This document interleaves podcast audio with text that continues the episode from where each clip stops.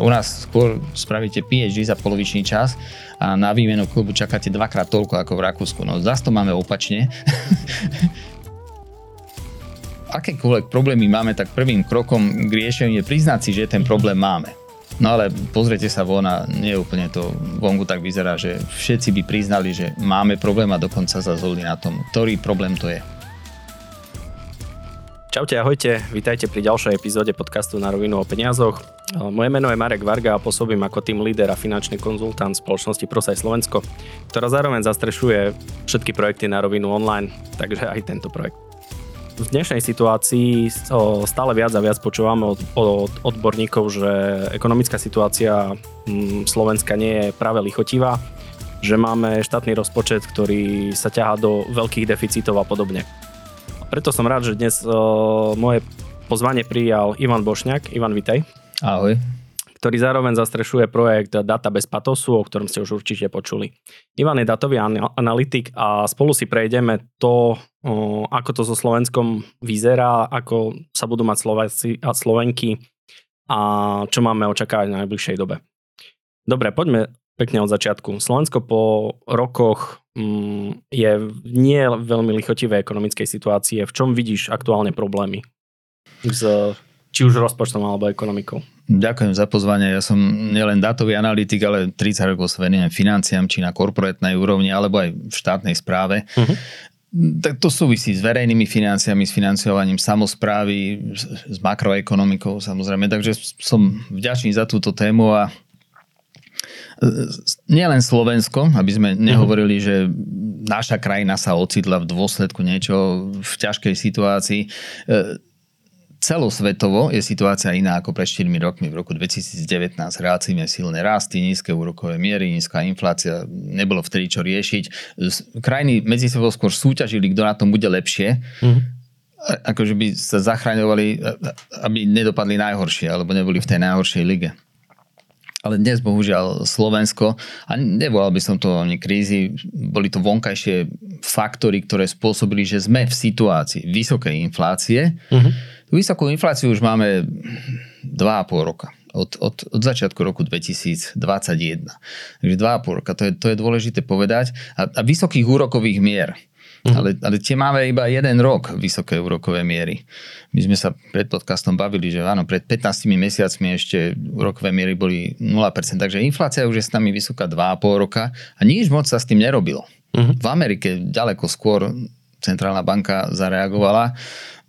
U nás to hovorí, že to bude transitory, že to je, to je taká prechodná inflácia. No, to by museli knižky prepísať. Zatiaľ sa to nepotvrdilo. No. no sa to nepotvrdilo a ona veľmi pravdepodobne, e, tak ako vždy je sticky, je taká lepkáva. To keď sa na vás nalepí, tak e, nič sa s tým, nič sa s tým nedá robiť, len sa dá pozrieť na knižky a do knižek a sú na to štandardné, štandardné postupy. štandardné lieky a postupy, že ako sa, ako sa z vysokej inflácie vyliečiť.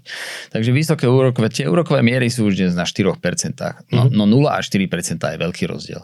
Nie je taký veľký rozdiel 10 až 14%, ale, ale 0 až 4% sú veľké. Okrem toho zo pár externých faktorov, či už COVID, alebo aj, aj samozrejme agresia Ruska na Ukrajine, spôsobili, že je, že je virvár ešte aj na energetických trhoch uh-huh. a, a počas toho COVIDu mnoho ekonomik išlo do útlmu, zvlášť niektoré sektory, napríklad turistické, no tak to spôsobili prechodné no, služby, problémy. lebo ne, ne, služby, áno, všetky služby, no to, to je veľký problém, že služby, pretože fabriky fungovali, ale uh-huh. dnes to, to, nie, je to, nie je to faktor šťastia, to HDP, ale, ale meria sa to ako, ako výkon e, ekonomiky, no tak fabriky išli, ale to dnes HDP nemáme postavené na tom, že idú fabriky, dnes máme HDP postavené na tom, že fungujú služby, či už turistický ruch, alebo školstvo, zdravotníctvo, nakoniec kultúra, šport, toto všetko, výskum, vzdelávanie, no tak uh-huh. keď sa nedalo ísť cez hranice, tak veľa vecí bolo utlmených, ale všetky štáty sa dostali do, do novej situácie a, myslím si, že veľa vecí je online, čo Niekde sme urobili gigantické kroky dopredu, ktoré oceníme ešte len v budúcnosti, lebo by sme sa bez toho covidu motali veľmi dlho.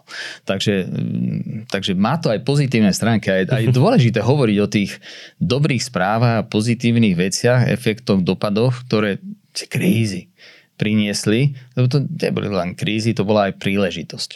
No len vrátim sa k tej otázke, momentálne Slovensko je v ťažkej situácii, lebo tá inflácia je u nás dvojciferná oproti priemeru eurozóny. Uh-huh. Eurozóna sú krajiny, ktoré majú euro. No naokolo nás Polsko, Česko, Maďarsko, nakoniec aj Ukrajina euro nemajú. Uh-huh takže ťažko to porovnávať regionálne, ale my máme euro, čo bola záchrana barlička, taká, taká, taká ďalšia noha, na ktorej tá naša ekonomika stála.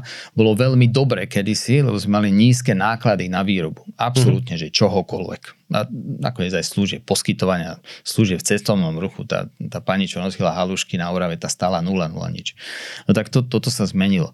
Teraz Nehovorím, že to euro je na príťaž, len musíme chápať, že my kurzom nevieme hýbať, hýbe ním niekto iný. Nevieme hýbať ani úrokovými mierami, hýbe nimi niekto iný.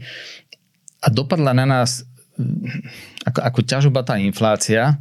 A, a, a ja viem, alebo si myslím, že Prečo to tak je? Lebo my sme zavretí, nedokonalí, malí a brániaci sa trh v tom, v tom regióne, uh-huh. brániaci sa každej zmene, len e, ak, ak chceme mať nižšiu infláciu, tak musíme mať najlepšie bezbariérový prístup všetkých služieb a tovarov do krajiny. Uh-huh. Mali by sme tu mať menej tých oligarchov, ktorí, ktorí vlastnia určité sektory a dokonca ich vlastnia od, od tak, tak to sa hovorí, že vertikálne, že od, od od výroby až, až po predaj, či už, sú to, či už sú to paliva, alebo je to napríklad uh, agrosektor. Tak to, to by pomohlo, okrem toho by pomohlo, keby sme mali málo regulácie. No, no, regulácia celkovo v Európskej únii je šialená a na Slovensku ešte prikurujeme samozrejme. Paperskejšie, jak papež. No ale ešte by sa to dalo zvládnuť aj by administratíva, že keď už sa niekto pustí do podnikania, tak by mal dve veci. Nízke daňovo odvodové zaťaženie, že keď niekoho ide zamestnať, tak nebude ho to stať veľa peňazí, uh-huh. však hlavne teda ten plat by vyplatil. No a potom byrokracia, ktorá je s tým spojená. No tak toto keď namiešate a Slovensko namiešané, toto má v požehnanej miere, tak, e, tak tak si momentálne v tej ťažkej dobe musíme uznať, že problém máme. Ináč, ak akékoľvek problémy máme, tak prvým krokom k riešeniu je priznať si, že ten problém máme. No ale pozrite sa von a nie úplne to vonku tak vyzerá, že všetci by priznali, že máme problém a dokonca sa zhodli na tom, ktorým problém, ktorý problém to je. Ideálne všetci by išli teraz rozdávať peniaze, všetkých zachraňovať a podobne, ale zase taká ekonomická situácia v republike asi veľmi nie je. Minimálne v štátnom rozpočtu. Dobre. Spomínal si stúpajúce v podstate ceny energií, ako nás to veľmi ovplyvnilo, lebo predpokladám, že výrobné fabriky zrazu majú výrazne väčšie vstupy na energiách, aj my ako domácnosti. Ešte sme to až tak veľmi nepocitili, ale asi nás to bude očakávať tiež. No, vzhľadom na štruktúru tých našich zákazníkov, 20% exportu ide napríklad do Nemecka. Uh-huh. Tak nie do Číny, ale do Nemecka. Nie do Ameriky, ale do Nemecka. Potom veľmi veľa zostáva v Európe. Tak tak stačí sa, nám, stačí sa nám pozerať na Európu, že ako to tam vyzerá, čo sa to vlastne na Slovensku stalo v, v kontexte Európy. No tú výhodu, ktorú sme mali, že sme mali lacnú pracovnú silu a aj pri vysokých odvodoch ešte stále lacnú pracovnú silu, aj pri vysokých daniach ešte stále mhm. tí ľudia dostali, že dosť peňazí, tak te, toto sa pominulo. A problém toho, že máme dvakrát tak vysokú infláciu, aby som povedal, ako to bolo, tak ten rekord bol asi 16%, kdežto mm-hmm. rekord v Európe bol 10%. Európa už z tých 10% od októbra minulého roku, to už bude rok, čo klesá. Už je na zhruba 5%, 6%. My sme stále ešte na dvojcifernej sume. My, mm-hmm. my sme mali stále infláciu v júli 10%, harmonizovaný index e, spotrebných cien. No to sú dvojcifernú infláciu, to, to nechcete mať, že nikdy. Nie je to, nie je to že po po tom, čo Európa rok už klesá a my stále dvojciferná inflácia. Čo to totiž ovplyvňuje?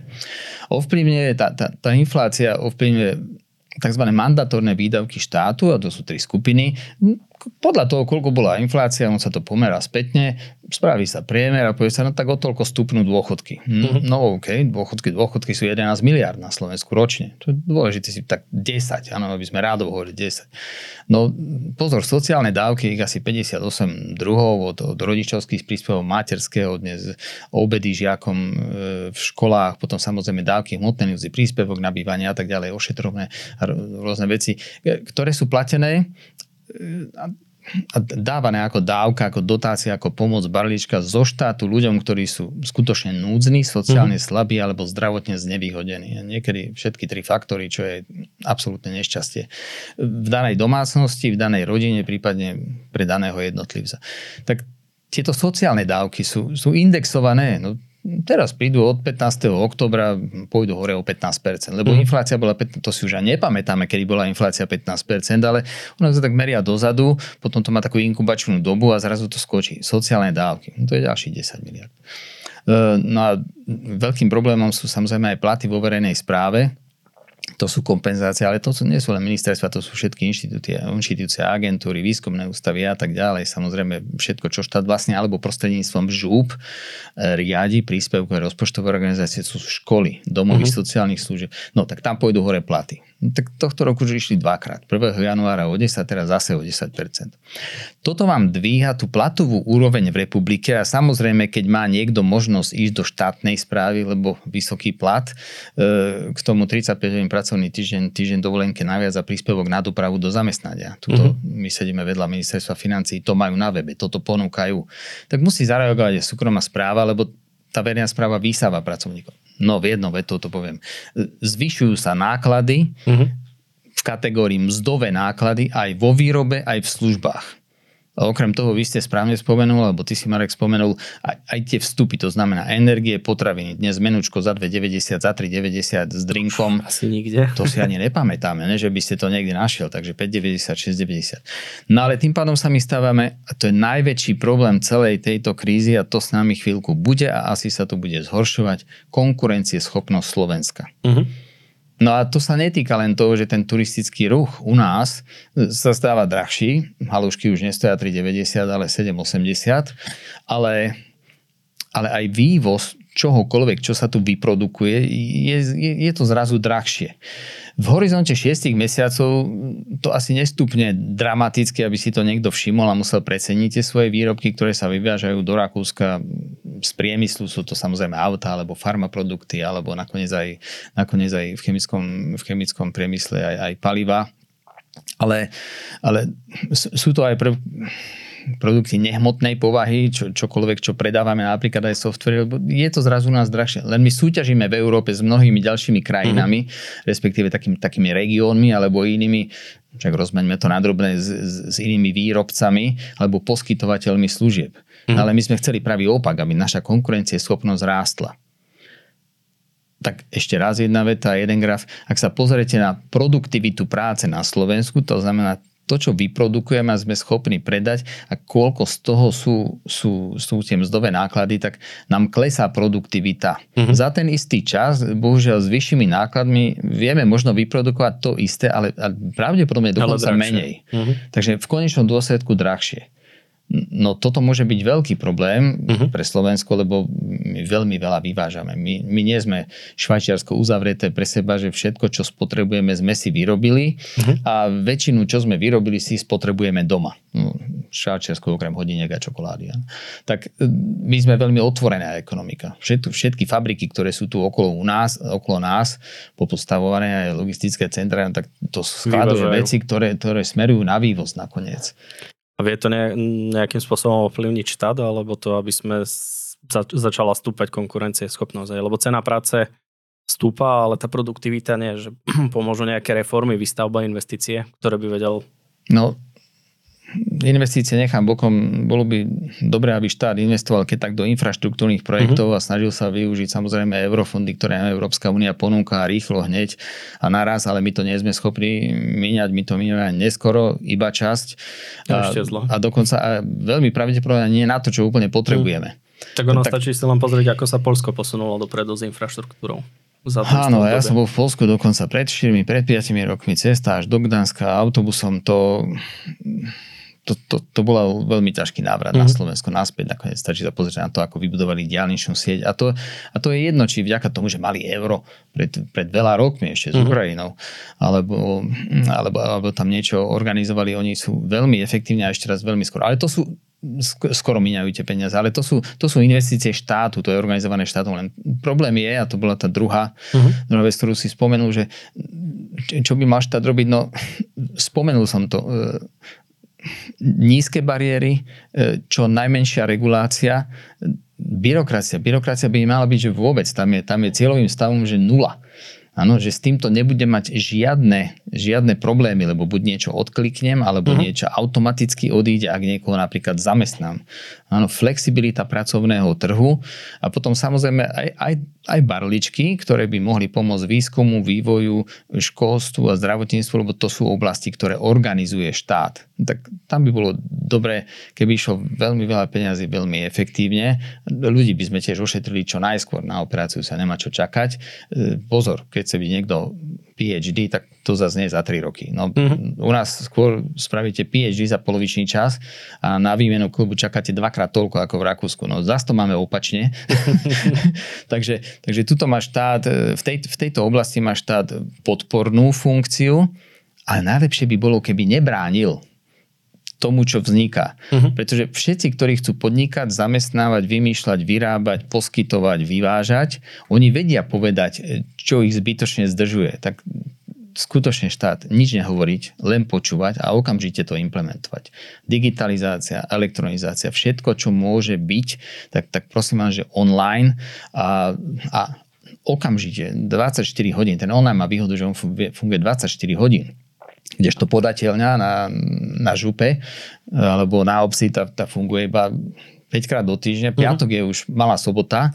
E, pozor, od 12. do 13. sa to preťahne, sem tam, tam je obedná prestávka, takže tá neefektivita vzniká z toho, že, že tie veci nie sú, nie sú k dispozícii. Mm-hmm nie je k dispozícii to, čo treba urobiť. No no hlavne ten online, keď to budem, keď to budem bežať na serveroch, tak to pýta aj z elektriku a maximálne občas výmena hardveru, ale tí ľudia sú, majú väčšie mzdové náklady, ako keď to budem držať celé v online a raz za často niekto skontroluje. Áno, ak začneme niečo robiť v online, ja som vyštudoval programovanie, to znamená, mm-hmm. že toto je prísne logická disciplína.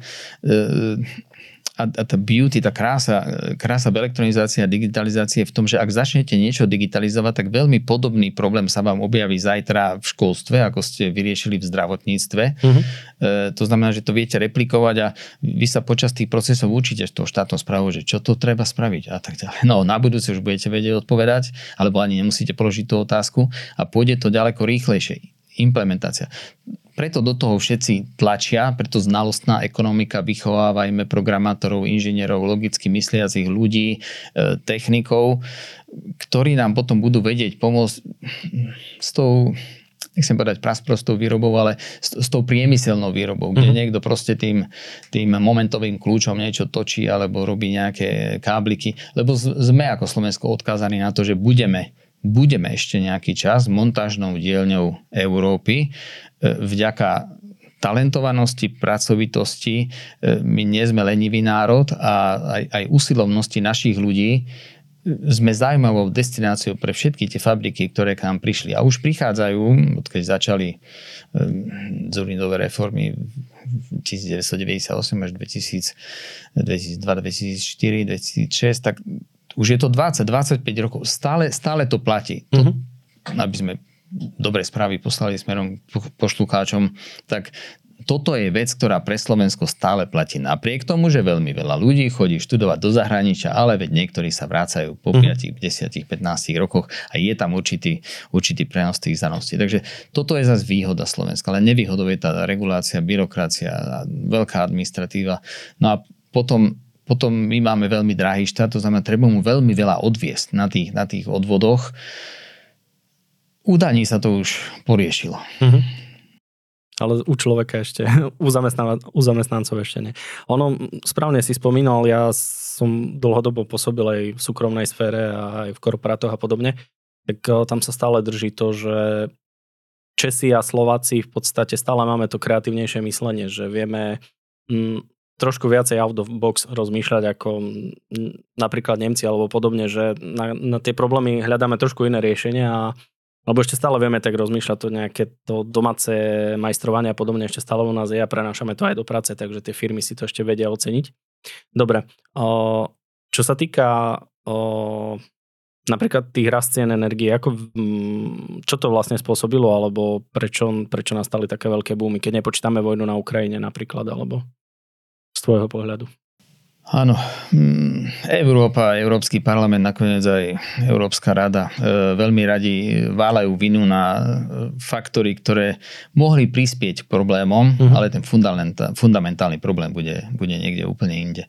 U, u energií sa Európa vybrala cestou e, obrovských, obrovských investícií do do oblastí, do ktorých treba veľmi veľa investovať, aby sme mali čistejšie mm-hmm. prostredie, aby sme pomohli pri problémoch, ktoré máme dnes s klímou, aby sme, aby sme nakoniec e, investovali do moderných, e, moderných výrob elektriny, ale zabudli sme na to, zabudli sme trošku na to, že, že, že treba investovať aj, aj do spolahlivosti dodávok energii ja si, ja si myslím jedno že ak je teda niečo úlohou vlády a vďaka tomu, že vlastne aj výrobcov e, e, elektrickej energie vo Francúzsku napríklad vláda v podstate odkúpila od súkromných investorov tie akciové podiely, ktoré mali mm-hmm. súkromní investori v EDF, čo je, čo je obrovský podnik, to je, to je 15 krát tak veľké, ako slovenské elektrárne. No je to v štátnych rukách, to znamená, štát má určitú úlohu. Nemecko rovnako, Benelux,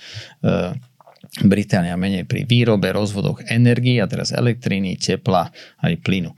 Tak, tak tam má vláda len jednu úlohu. Zabezpečiť dostatok, samozrejme čo najlacnejších energií, mm. dlho, prostredníctvom dlhodobých kontraktov to je ako pri nájme. Nechcete, aby vám niekto prenajal, keď chcete Airbnb na jednu noc, tak e, s nejakými kompromismi, že teda není tam úplne sprcha, je tam taký len nejaký kútik a není tam výťah a je to na štvrtom poschodí. Jednu noc vydržíte, samozrejme, ale my hľadáme niečo iné. My hľadáme skutočne ubytovanie pre študenta na 5 mm-hmm. rokov, pravdepodobne z PhD na 7. E, malo by to byť veľmi dostupné a troš, trošku takže komfortné, aby sa na to mohol spolahnuť. Tuto Európa absolútne zlyhala, absolútne zlyhala. Veľmi k tomu prispeli Nemci, všetci, ktorí sa k ním pridali, lebo si mysleli, že, že, že skutočne investíciami len a len do obnoviteľných zdrojov zabezpečia tie tri veci, ktoré som povedal. Dostatok, uh-huh. lacnej a kedykoľvek elektrické energie. No, prišli faktory, na ktoré upozorňovali, a ja sa teraz trochu sa usmievam, len je to vážna téma. Šéfovia EONu a napríklad RV, čo sú dve veľké energetické spoločnosti v, v Nemecku, upozorňovali na to, že, že môže byť taký môže prísť taká súhra faktorov, ktoré, na ktoré sa treba pripraviť. Treba sa pripraviť na najhoršie, zvlášť v energetike, riadení energetiky a dúfať najlepšie, ale môže prísť taký, taký najhorší faktor, že bude sucho, nebude voda k dispozícii, uh-huh. e, nemusí svietiť slnko, nemusí dokonca fúkať a, a ešte sa môžu objaviť aj nejaké iné problémy u, u tých iných zdrojov, ktoré produkujú elektrickú energiu a v mnohých krajinách, napríklad vo Francúzsku, z elektrickej energie je teplo. Tam, tam nemáte plynové kotle, ktoré vyhrievajú celú Španielsko, uh-huh. Portugalsko a Francúzsko. Takže už to súvisí aj s teplom v domácnostiach a samozrejme v priemysle. No a to sa presne stalo minulý rok. No, okrem toho agresia na Ukrajine, Ukrajine, čo znamená, že niektoré vstupy zdražili a neúplne boli k dispozícii alternatívne a okamžite, ale myslím, že tento problém sme už vyriešili, hlavne s plynom, z ropou ešte nie v Európe. A celé sa to zbehlo minulé prázdniny, už, už, už, už to bublalo a 26. augusta to, to sa uhlie v Nemecku nedalo dopravovať po rieke Rín do mhm. uholných mm-hmm. elektrární. Tieto uhlie nemali byť, kto by čakal, že sa bude v uholných elektrárniach vyrábať elektrika. Francúzske jadrové reaktory mali problémy, problémy s takými trúbkami, ktoré sú primárnych a sekundárnych obvodoch a chladia to celé, takže ich museli odstaviť. Okrem toho trošku nefúkalo, a, a svietilo síce slnko, ale nad niektorými zónami boli viac mraky, ako, ako že by to slnko svietilo. Plynové elektrárne veľmi drahý plyn, dokonca ho bolo málo a zima na krku, takže to nespalujme. Toto spôsobilo, že tej elektriny bolo málo. A Európa nevedela zareagovať tak, že niečo povypína a povie si, tak teraz nebudem, teraz to skutočne musíme odstaviť. U nás dobrým príkladom by bolo Slovalko, že tak, takto, mm. musíme to odstaviť. No ne, odstavili sme to o rok neskôr, alebo odstavili to akcionári o rok neskôr, len to sú obrovské, obrovské spotrebiteľe energie. Takže na tej strane spotreby nám zostali domácnosti, štátne, štátna správa, e, priemysel, toto sú tri, tri elementy, ktoré spotrebovávajú energie všetkého druhu, to zostalo v tej výške, ako bolo včera, pred týždňom, pred mesiacom. Dokonca všetci chceli chladiť, lebo bolo, bolo, bolo teplo, bolo horúco. Tie klimatizácie robia veľa, vykyvy v teplotách, horúco a chladno, to má, to má dopad na veľkú spotrebu elektrickej energie. No a, ale nebolo tej energie, no tak na burzách to pohlo cenou. Lebo niekto, niekto vie niečo vypnúť. Mm. E, ty, typickými, tými typickými sektormi, ktoré vedia prípadne niečo vypnúť, sú chladiarne. Ak je veľmi veľa elektriny, tak oni začnú chladiť viacej, začnú to odoberať, lebo im dokonca výrobcovia zaplatia za to, že začnú mm. odoberať. A niekedy zase môžete, niektoré chladiarne, môžete to vypnúť, že na dve hodiny pretože je, je zase to, to áno, nemáte, nemáte problém celý deň. My o tom veľmi veľa píšeme na dátach bez pátosu, kde ja som analytikom a William Bendik je správcom sociálnych sietí a dúma nad tým, ako z toho spraviť niečo, čo, čo sa bude dobre čítať. A vy máte len dve špičky počas dňa od 6. do, do 8. do 9. ráno a potom prekvapivo, nie je prekvapivo večer v tie isté hodiny, zase od, od 5. do 8. večer, len, len ani ráno, ani večer ešte nesvieti slnko, aby ste, mm. aby ste mali výrobu zo solárnej energie, zo solárnych panelov, zo solárnych elektrární. Takže neviete si pomôcť a bolo by dobre pohnúť aj týmito špičkami napríklad a povedať ľuďom, že vtedy nemôžete prať, vtedy nemôžete nabíjať auto, vtedy nespúšťajte ani umývačku riadu a dokonca aj karvicu Skúste dať menej vody zohriať. No, to sú také drobnosti, ale pri miliónoch, pri desiatkách miliónov domácností, toto sú presne veci, ktoré by pomohli. Ale Európa to už začala robiť, spotreba mm-hmm. išla dole, takže my sme to do veľkej miery vyriešili, len, len tie energie zostali drahé. A zase na našom trhu, slovenskom, ktorý je protekcio, nistický, poviem rovno, a sú, sú určití ľudia, respektíve skupiny za výrobou a distribúciou energie a po, požívajú určitý druh ochrany. Od štátu, no tak okrem toho tu bola vláda, ktorá nepomohla, minulý rok 2022 skutočne nepomohla mhm. výrobcom, distribútorom a spotrebiteľom elektrickej energie, napriek tomu, že to mala v rozpočte, k tomu potom prejdeme k tým verejným financiám, tak faktor, že nepomohli, keď bolo zle, okrem toho, že sme sa nevedeli brániť, lebo na tom externom trhu to, to teda bolo veľmi Divočina. vysoko. A okrem toho ešte sme nemali, to je taká taká malá ďalšia nešťastná vec, ešte sme nemali spustený ten tretí reaktor a nemali sme vypnuté slovalko. Mm-hmm. Tak my sme boli čistý dovozca energie. No tak keď vám tieto tri veci sa zbehnú, tak, tak zrazu asi budete mať problém. No len my sme naďalej vyrábali, my sme produkovali, my sme svietili, chladili a tak ďalej. No tak veľa vecí u nás zdražilo a mm-hmm. veľmi, veľmi zdražilo. No a tá inflácia, už som povedal, že je sticky po, po anglicky, že ona, ona sa tak nalepí takto, keď niekto niečo zdražie, musí mať veľmi veľa dôvodov na to, aby to opäť zlacnil. A mm-hmm. jediným, ktorý funguje, okrem jeho dobrej vôle vzdať sa budúcich ziskov, je samozrejme silná konkurencia. Na Slovensku silná konkurencia nie, je takmer v ničom. Takmer v ničom. A keby tam aj niekto videl opportunity, príležitosť, že Tuto sa na Slovensku veľmi zarába, tak zase protekcionistické bariéry, regulačné požiadavky, byrokratické nezmysly ne, neumožňujú, aby niekto rýchlo skočil na ten trh a otvoril si zmrzlináreň, alebo, to viem alebo aby prišiel, prišiel ďalší distribútor elektrickej energie, plynu, nebo daj uh-huh. tepla. To je v podstate nemožné. To znamená, ten trh utrpí. Kto utrpí? Spotrebiteľ. A to je presne to, čo sme nechceli. My sme chceli pre spotrebiteľa veľa, lacno a, a, a že hoci kedy. A že by si mohol vyberať od koho? Nič z toho štát nevedel zabezpečiť. My máme veľmi veľmi slabý štát v tomto. Máme inštitúcie, ktoré nepožívajú rešpekt, mhm. napríklad od vlád, napríklad Úrad pre reguláciu sieťových odvetví URSO nepožíval E, úctu a rešpekt ani od ministra a štátneho tajomníka v minulej vláde. Nepožíval, kafrali mu do roboty, pritom to sú ľudia, ktorí tomu veľmi dobre rozumejú, oni sa venujú len tej oblasti a dnes majú na stole veľmi dobré návrhy, ale zás ich nikto nepočúva. Tak bude nám to trvať veľmi dlho, bude to bolestivé, Mm-hmm. Nepriznali sme si, že ten problém máme presne tu, na billboardoch. To, toto nevidíte na billboardoch vôbec.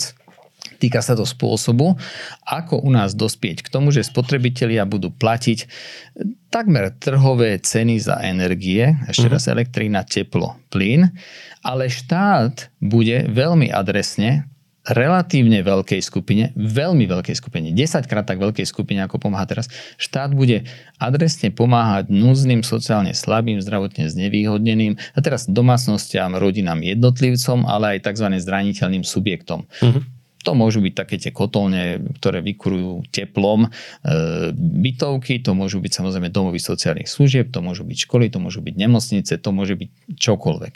Ešte raz, to, to, tam sme vôbec nepokročili napriek tomu, že na stole máme na diskusiu od Ursov napríklad rozumné návrhy reformy. Uh-huh. My, my ešte ani nevieme o tom, že, že ten, ten problém, že máme tento konkrétny problém. Vy ste ho pomenuli, vysoká cena energii. No domácnosti u nás platia polovičku z toho, čo v Čechách, mm, 24% menej ako je priemer Európskej únie. Nevyzerá, že by mali platiť viacej. A nie je problém, že to neplatia núdzne, sociálne slabé mm. a domácnosti so zdravotne znevýhodnými. Problém je, je že, že nízku cenu energie, ale veľmi veľa platia ľudia za, za veľmi veľké byty domy, niekoľko podlažne, nebodaj aj za všetky byty a domy, ktoré možno prenajímať niekomu inému a nemusia mu, nemusia mu refakturovať, respektíve od neho žiadať zaplatenie tej energie, lebo veď, veď to majú že veľmi lacno. No, v tomto prípade buď trpia priamo slovenské elektrárne, ktoré by to mohli lepšie predať, alebo e, trpí štát, ktorý to musí dotovať plošne, všetkým, stále, opakovane a potom má obrovské deficity. Ten, ten benefit toho, že keď, keď vyriešite a zreformujete napríklad túto oblasť, je, že aj ja napríklad, lebo žijem mm-hmm. v rodinnom dome, e, by som za tú elektriku nielen platil viac, ale aj tých 20% DPH čo by bolo na tej faktúre, by, bolo... By išlo štátu. Išlo štátu. To by bolo dvakrát toľko. Uh-huh. Ale priemerná domácnosť u nás potrebuje 2,4 MWh. Asi uh-huh. 2400 kWh elektrickej energie. Priemerná domácnosť neexistuje. Ja spotrebujem 4 krát toľko. Nás je aj veľa, my sme piati. Uh-huh. Takže, takže my, my, ja spôsobujem 5. Ja by som skutočne platil za elektrínu viac a tomu štátu, to si dobre povedal, by išlo viacej. A keď štát vybere viacej DPH, tak veľmi pravdepodobne by ju mohol použiť na tú adresnú pomoc. No uh-huh. a pri 2,4 milióna domácnostiach, pri priemernom účte 50 eur, ktorý by išiel na dvojnásobok a 20% z tej stovky, už by to bola stovka, oproti súčasným 50 eurám hovoríme o 100 miliónoch eur dodatočnej DPH. To už si asi všimne. Áno, to, to, stojí za, to stojí za úvahu. Uh-huh. Preto vráťme sa, že čo by to vyriešilo, preto túto krajinu treba reformovať. A takýchto oblastí, či energiu, či, či, či agrodotácie, či bránenie vstupu ukrajinského obilia na Slovensku tak z hodou okolností sme s priateľmi chceli otvoriť pekáreň, tak sme si prešli aj všetkým, čo s tým súvisí.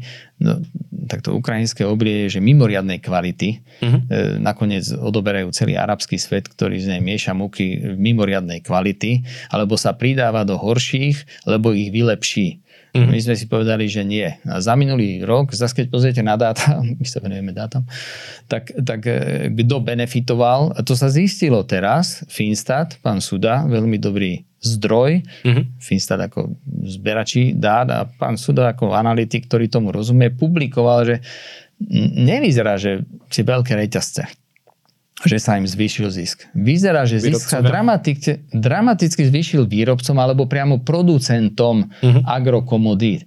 Ale veď dobre, konečne dostali zaplatené. Len niekto to musel zaplatiť. There's no free lunch. Nič nie je zadarmo. No tak sme to zaplatili v tom rožku, ktorý dnes stojí dvakrát toľko, respektíve v potravinách, ktoré dnes stoja asi o 60% viac ako stáli na začiatku, keď tá inflácia začala rásť mm-hmm. v roku 2020-2021. Celková inflácia bola asi 30%, kumulatívna, takže povedzme, že okolko sú dnes väčšie ceny, taký ten spotrebný kôš bežnej domácnosti, o 30%, ale potravín o 60%. Mm-hmm. No potravín o 60% a energie iba o 6% asi takto to je a zase neexistuje premiérna domácnosť, ale potraviny u nás zdražili ďaleko viac ako energie. No, už som povedal dve riešenia. Otvoriť trh a možno dávať aj dotácie našim výrobcom, ale niektorí sa budú musieť preorientovať, lebo tam vedľa je nakoniec Ukrajina, už mm-hmm. bude mať asociačnú dohodu s Európskou úniou v nejakej budúcnosti, takže už ten tovar bude chodiť k nám relatívne, relatívne voľno a bez, bez cieľ. A, a druhé sú tie energie. No a už máme dve veci, ktoré treba zreformovať. A takto si vieme povedať aj v tomto nie úplne krátkom rozhovore, mm-hmm. 7-8 oblastí, kde potrebujeme, už som povedal, odborníka, analytika a potom toho osvieteného reformátora. Čo má víziu? Ktorý nie, no, a, a nie je straníkom a nie je politikom. Ale má víziu, že Slovensko dovedie k prosperite. A prosperita znamená tá, pridaná hodnota, to, že niečo vyprodukujeme, čo sme včera nerobili, najlepšie dvakrát toľko toho a nie je kvality b ale mm. Ačkovej. To sa týka turistického ruchu, ale aj veľa ďalších vecí. Automobilky produkujú auta mimoriadnej kvality zo Slovenska, keď sa to porovná s inými krajinami. Takže, takže máme šancu. Mm-hmm. Pri energii tá kvalita ale áno, áno, spolahlivo, stále, lacno, hoci koľko vieme. Spustenie toho tretieho jadrového reaktora znamená, že to kedykoľvek, to, to ráno 400 MW, na obed, keď nie úplne treba, tak môžu povypínať iné veci, lebo toto je, toto je relatívne lacné, je to relatívne čisté a je to spolahlivé, to, to nevypadne tá elektrina, tá dodávka. A dokonca aj večer, keď zase bude špička, to je stále, no tak to je prémiová elektrina, takže to hm. sa bude dobre predávať. Dostávame štvrtý reaktor. Rozmýšľa sa nad ďalšími. Tak asi vieme, že to sa, to sa zhodneme teraz behom najbližšej minúty, že Máme silnú kompetenciu e, v budovaní, výstavbe, je okolo toho veľmi veľa e, vedy a výskumu. Nie, vedy, vedy a no. výskumu. A potom dokonca v prevádzkovaní e, energetických zariadení, čo mhm. vyrába energiu. Dokonca už sme na tom tak, že vyrábame viacej energie, ako my spotrebujeme, takže na export. To je value edit, to je to, je to HDP. Mhm. Taký reaktor, ten, ten tretí, ktorý bol spustený, ak by to predávali len po 100 eur, tú silovú energiu, 1 MWh, hodinu, to spôsobí len tento rok, samotný tento reaktor, raz nášho HDP bolo takmer 0,5%. Mm-hmm. Ak by boli 2, tak 1%. Vrátim sa k tomu, že v tomto máme kompetenciu. Máme vysoké školy, ešte raz, ktoré vedia najmať tých odborníkov. Ja ináč predtým, ako som sa stal programátor, tak ja som bol prijatý na elektroenergetiku, odbor jadrová energetika na elektrotechnickej fakulte, tak takto neštudoval som to ani tie prvé dva roky, keď sme boli všetci pokupe, sme sa k tomu moc nedostali, ale všetci moji kamaráti robia v tomto odbore, tak, tak nie, že by som bol múdrejší, ale viem aspoň jednu, dve veci, veci o tom utrusiť. Takže v tomto máme kompetenciu. V čom kompetenciu nemáme, je pravdepodobne vo výskume vývoji v iných špecifických veciach, kde, kde zaostávame, alebo, alebo napríklad v školstve. U nás mm-hmm. skutočne nemáme vysoké školy, na ktoré by chodili zahraniční študenti, okrem e, lekárskych fakult v Bratislave a v Martine, kde sú Nóri a Gréci. Ty chodia vďaka tomu, že si to zaplatia a môžu tu študovať? Áno, trošku. Doma ich neprijali? Tak ani, ani nechoďme do detailov, včera sme o tom mali post. Áno, ale ta, tam nemáme momentálne kompetenciu, zase tam máme príležitosť. Uh-huh. Že, že by sme vedeli vybudovať fakulty, kde na internetov ľuďom bude dobre, super verejná doprava, k tomu zaplatia si a, a dokonca u nás zostanú po vyštudovaní tej školy. Nie, to, toto má Brnenská univerzita alebo Karlová univerzita v Čechách. Uh-huh. Tak, tak skúsme rozvíjať krátkodobo tie veci, kde tú kompetenciu máme. Na tom, na tom trvajme podľa mňa toto je prvý rozhovor, kde, kde hovoríme o tom, že my tam máme tak silnú kompetenciu v tej energetike, uh-huh. že, že máme že na rozdávanie. My by sme, tí, tí experti môžu pomáhať pri stavbe, výskume a tak ďalej, tých tí, tí veci okolo jadovej energetiky aj iným krajinám. To, to je veľmi dôležité. To dnes nie je zadarmo, to sú drahí ľudia a my ich dokonca vieme vyviesť. No, no absolútne geniálne. Zároveň máme aj fabriky, ktoré vedia doteraz vyrábať časti elektrárne a podobne, alebo napríklad tie, čo spalujú odpady a podobne. Aj, Jednoznačne súhlas, áno, aj, vieme. Čo si nespomínal, tak v podstate my máme aj jednu výhodu, že máme aj tú veľkú prečerpávaciu elektráreň, že keď sú tie špičky, tak my to vieme vykryť z vlastných zdrojov, že cez noc, keď je lacná elektrina, tlačíme vodu hore kopcom. Mm, čiastočne, áno, to už Nie sme išli všetko, do, de- do detailov, ale, ale máme, nikto na Slovensku rozmýšľal vtedy, keď budoval takúto energetickú sebestačnosť a mm. áno, máme, máme aj takú, takú paroplynovú elektráreň, mm. ktorá má relatívne veľký, veľký výkon e, a vie nabehnúť veľmi rýchlo, takže my to máme poriešené. Na začiatku sme hovorili o tom, že Európa zahúčala na, na neriešení na nepripravenosti na riešenie problémov v tejto oblasti a nakoniec, odkedy tie problémy máme aj nedostatočnom venovaní sa tomu, tomuto konkrétnemu problému.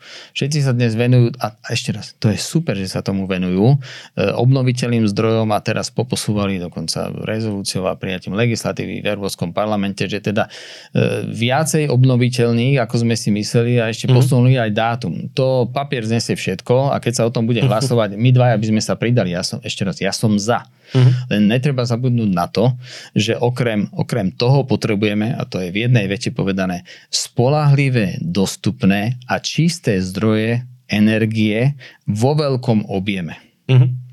A teraz nech vymyslia niečo iné, a nebudem, nebudem to hovoriť, aký zdroj to je, ale, ale toto potrebujeme.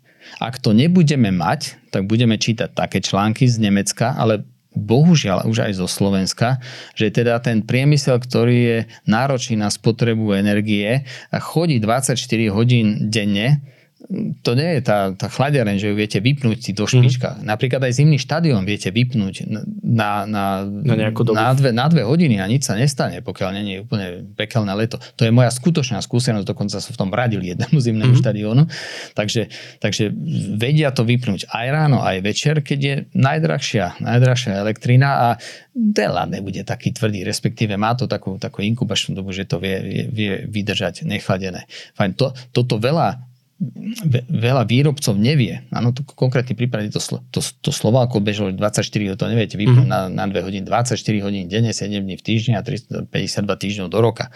Tak tam bola, bolo jediným riešením, že to vypli, lebo takto drahé sa to nedá vyrábať. Čo, čo je nešťastným pre Slovensko. Mm-hmm. Ale v Európe to nie je jediná fabrika, to sa deje teraz aj v chemickom priemysle a je to len a len preto, že vlády a treba ich zobrať na zodpovednosť, nevedeli zabezpečiť tie tri veci, čo som povedal. Dostatok lacnej a hoci kedy elektrickej energie, vo väzbe na to samozrejme chladenie a ohrievanie, mm. takže teplo. No a tak, tak, tak, tro, tak, trošku aj ten, tak trošku aj ten plyn, ale tam je ten externý faktor, e, ten, ten dovoz z Ruska v obrovskej objemu asi, asi vyriešený, ale už sme, už sme ďaleko bližšie ku koncu ako k začiatku pri zabezpečovaní alternatívnych dodávok plynu do Európy. Tiež sa tomu venujem. Poviem, dnes, dnes, skutočne, respektíve včera, sú zásobníky plynu v Európe, ktoré zabezpečujú asi už takmer 40% spotreby ročnej. Uh-huh a už dokonca takmer celú tú krutú zimu vedia, vieme, vieme zo zásob z tých zásobníkov e, zabezpečiť, tak sú na takej úrovni, aká bola maximálna v minulom roku a, a, a to sa dosiahla až o 10 týždňov neskôr. neskôr. Takže to je dobrá správa, už som ich tu pár povedal. Na tom, na tom sa dá stavať, takže teraz oni sa naplňali, teraz klesne dopyt po tom plyne v Európe, lebo už to nie je kam pchať ten mm. plyn, takže áno. Klesne aj cena? E, dúfame, Čiastočne. zase sú tam nejaké cykly, tak v Norsku teraz opravujú, majú také odstávky, takže takže tí, tí, tí znížili dodávky do Európy, klesol boli, ten import. Boli trošku poplašné správy, ale... Všetci majú radi, že to je poplašná správa. Nie, nie, nie, to zase v, v tých technických odboroch robia veľmi kompetentní, vzdelaní a dokonca skúsení ľudia, že oni sa nevzdelali v tom včera. Takže, takže aj toto sú plánové stavky. Áno, a už sa dostávame v tej oblasti energetiky do, do takého stavu, že už vieme veci plánovať, máme nejaký backup, máme tie zásoby plynu mm-hmm. a tie francúzske reaktory nabehli na dvojnásobok svojej kapacity. Takto reálnej výroby oproti uh-huh. minulému roku, ten 26. august minulý rok to, to vyrábali 20 gigawatov. Dnes ráno 41. 21 gigawatov to je to je takmer 50 tých reaktorov, ktoré sme spustili v Mochovciach. To bude mať 475, teraz ide na 440 megawatov výkonu to sú obrovské veci, ktoré sa podarili a, a najlepšie je, že s tým môžeme s tým rátať aj zajtra. Áno, s tým môžete rátať aj zajtra. Tak, tak to sú fundamenty, na ktorých sa dá stavať. A bolo to veľa úsilia, stalo to veľa mm. peňazí, ale niektoré veci sme už v tej Európe poriešili. Teraz by bolo dobré, aby z tých úspešných krajín, to hovorím ja aj v tej svojej kariére toho finančného reštrukturalizátora, respektíve také, takého poradcu alebo reálne manažera, skúsme sa poučiť od tých, ktorým sa veľmi podobné problémy podobnou metodou podarilo vyriešiť. No tak Francúzov to stalo veľmi veľa úsilia, veľmi veľa peňazí a, a trvalo to dva roky. Nemusíme objavovať teplú vodu, stačí Nemusíme. Tá, to, keď niekto začne teraz riešiť napríklad v Nemecku, tak ešte raz bude to stať veľmi veľa peňazí, bude treba veľmi veľa ľudí a, a do Vianoc to nič nevyriešia. Ale treba to začať riešiť, aby aj oni prispeli. A takéto ostrovčeky pozitívnej deviácie, mm, áno, aj my sme prispeli, aj Slovensko, aj pri riešení tej energetickej krízy. Takže, takže aj my sme asi momentálne bezpečnejší, ako sme mm-hmm. boli a postupne vidíme aj nižšie ceny energii aj na Slovensku a zase je dôležité povedať aj, dobré správy k tým fatálnym, ktoré zazneli. Jedna bola, my sme sa o tom bavili pred podcastom, že tak majú, mali byť zdražšie energie na Slovensku, elektrická o 81% a plyn na dvojnásobok pre domácnosti zraniteľné subjekty. To je, to je, ak by ste sa pozreli, že koľko by to stálo budúci rok. Áno, mm-hmm. to vieme z forwardov, to sú také, že, že cena dodávky o rok, že, že je to takto drahé, ale nepovedali nepovedali tí analytici a nakoniec aj tí, čo navrhujú zmeny, že pozor, ale v roku 2025 už to má byť lacnejšie ako budúci mm-hmm. rok, lebo sa aj problémy vyriešia. Niekto nám proste vie povedať, že to menúčko, čo si chcete zobrať dneska, stojí 5,90. Ale keby ste chceli jedno aj zajtra, už len 4,90. Mm. To znamená, že v roku 2025 je to lacnejšie a v roku 2026 je to ešte lacnejšie. Takže vlastne my nemusíme zvýšiť cenu plynu na dvojnásobok, my sa len behom troch rokov, takže dlhšieho dobia musíme dostať o určité percento vyššie. Môže to znieť dramaticky, že o 70%, ale už je to na 3 roky. Mhm. A správa na budúci rok na dvojnásobok je iná, ako keď vám povieme, že každý rok behom najbližších troch rokov o 20 až 25%. Lebo ešte, ešte we hope for the best. Dúfame, že to ešte tam tie ďalšie roky, tým, že ešte sa bude lepšie. Ešte bude lepšie. A prav, takto pravdepodobne bude. A my by sme tie problémy, nakoniec aj túto reformu, napríklad týchto cien pre, pre zraniteľných, pre zraniteľné subjekty a pre domácnosti, mali riešiť s, s horizontom najlepšie troch rokov. Lebo mm-hmm. inak, ak to nie je poriešené, ak to nie je schválené, ak to nie je navrhnuté, implementované, tak, tak potom ja pôjdem domov teraz, narazím asi na 100 billboardov, kde každý každý tento problém chce nejak riešiť. Predstavte si, že už by to bolo vyriešené. Že, mm. že my už vieme, koľko bude cena energie, veď sme sa dohodli pred dvoma rokmi. Samozrejme nie analytici, odborníci a, a tí, a tí, ktorí tú energiu dodávajú, ale politici, ale že by to už bolo dohodnuté. Lebo v Čechách to už dohodnuté je. No to by bolo veľmi dobré a dokonca nielen domácnosti by vedeli, že čo asi zaplatia, vedeli by, či investovať do firmy. Ešte raz, to, domácnosti sa vždy nejak za, zariadia, respektíve štát im teda pomôže zdravotne znevýhodneným, sociálne slabým a núdznym. Ten, kto stratil robotu. Ale, ale tým firmám, vo firme, keď robíte, aspoň finančný manažer, keď robíte plán, aspoň na, na nejakú, že kam dovidíte, aspoň cez zimu, dobre, aspoň, mm. že január, môžem, že január, ale to, to, to môže byť aj finančný, to môže byť aj účtovníčka v škole, ktorá, ona fakt nevie, koľko bude v zime stať elektrina voda teplo. V januári, februári to ešte stále bude zima, aj mm-hmm. v mhm. marci. A na Orave dokonca ani v maji. A ona netuší. No a u nás na Slovensku sme to nereformovali, sme to nenastavili a preto je to aj predmetom takých politických bitiek a že kto viac, takto ani jedno z tých riešení, ktoré sa ponúkajú na billboardoch, nebude reálnym riešením, lebo ani jeden z tých pánov si nepriznal, že my tam máme problém, mm-hmm.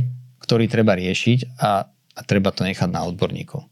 Takže Slovensko čakajú reformy. E, čím skôr prídu, tak tým... Tým, tým budú lacnejšie. Tým, budú, tým budú celkovo lacnejšie a dokonca, čo je dôležité, tým skôr uvidíme ovocie toho, toho zlepšenia, lebo nám skutočne najprv bude horšie, kým nám bude lepšie.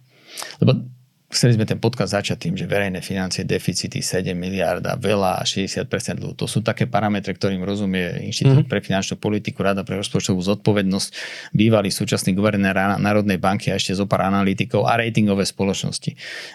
Vyzerá, že nikto z politikov, z tých, ktorí to reálne budú riešiť, tomu, tomu nerozumie, no veď niekto si s tým sadne hneď po voľbách s tým, ktorý bude vedúci zájazdu a povedia mu, čo spraviť. Ale musí tam byť samozrejme aj vôľa, vôľa to riešiť.